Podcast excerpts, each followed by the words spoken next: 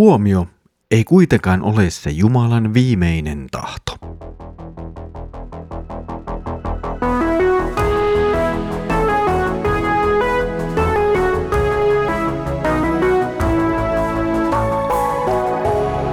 Kirjoitusten pauloissa.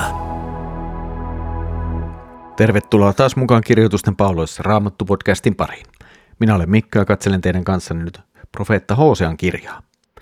Edellisellä kerralla Jumala syytti Israelia vakavasta synnin teosta ja tuo synnin teko oli jatkunut jo pitkään.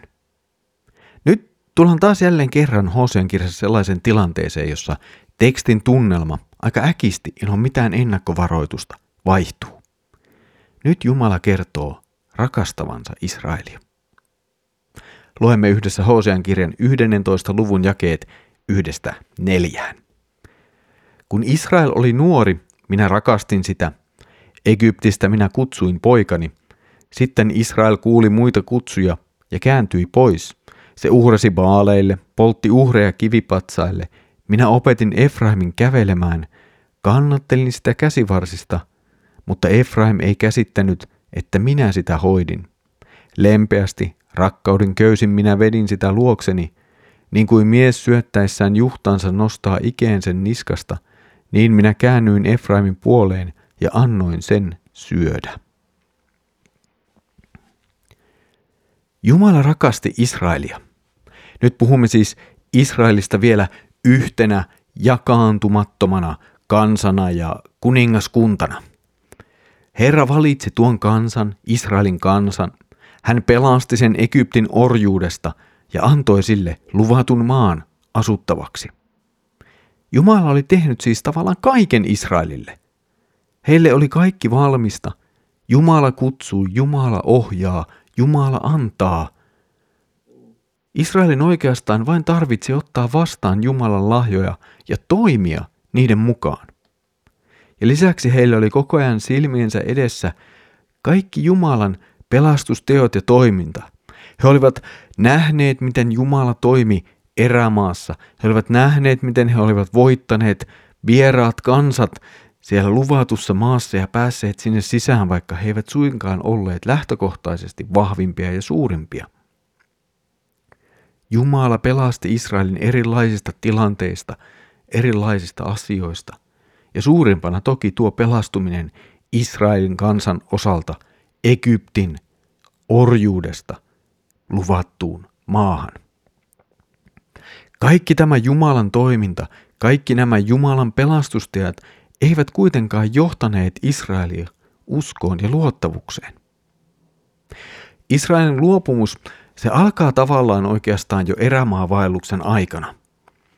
Itse asiassa juuri tuon luopumuksen takia erämaavaellus kestää niin pitkään. Se kestää sen 40 vuotta ja yksi sukupolvi kuoli erämaahan pääsemättä koskaan sisälle luvattuun maahan elämä luvatussa maassa Israelissa ei sitten sekään sujunut ihan täysin oikein.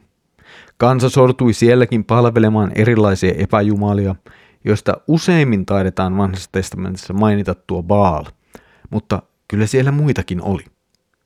Tätä emäjumalan palvelusta, sitä oli välillä enemmän ja välillä vähemmän, mutta kuitenkin sitä näyttää aika lailla jatkuvasti siellä esiintyvän. Nyt sitten Kesken tämän tekstin Hosea vaihtaa puhuttelun Israelista Efraimiksi. Ja tämän olemme huomanneet olevan aika tavallista Hosean kirjan sivuilla, mutta nyt sillä on myös viesti. Nyt nimittäin aletaan sitten puhua taas Hosean ajasta ja jakaantuneesta valtakunnasta, sen alkuperäisen yhtenäisen Israelin sijaan. Hosea julistaa Jumalan sanaa oman aikansa ihmisille heidän tilanteessaan – muistuttaen heitä siitä historiasta, joka kansalla on ollut Jumalan kanssa. Jumala oli kasvattanut ja pitänyt kansasta huolta. Kansa ei voi syyttää Jumalaa mistään. Kansalla oli kaikki tarvittava, mutta se kääntyi pois Jumalasta. Kansa rakasti. Ei Jumalaa, vaan epäjumalia. Mutta Jumala rakasti ja yhä rakastaa kansaa. Ja tässä on se suuri sanoma. vaikka kansa kuinka hylkää Jumalan, ei Jumalan rakkaus hävinnyt, ja hän edelleen muistuttaa ja kutsuu kansaa takaisin yhteyteensä.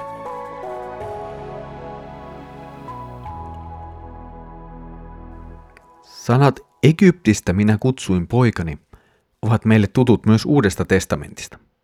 Matteuksen evankeliumi käyttää noita sanoja toisen luvun jakeessa 15.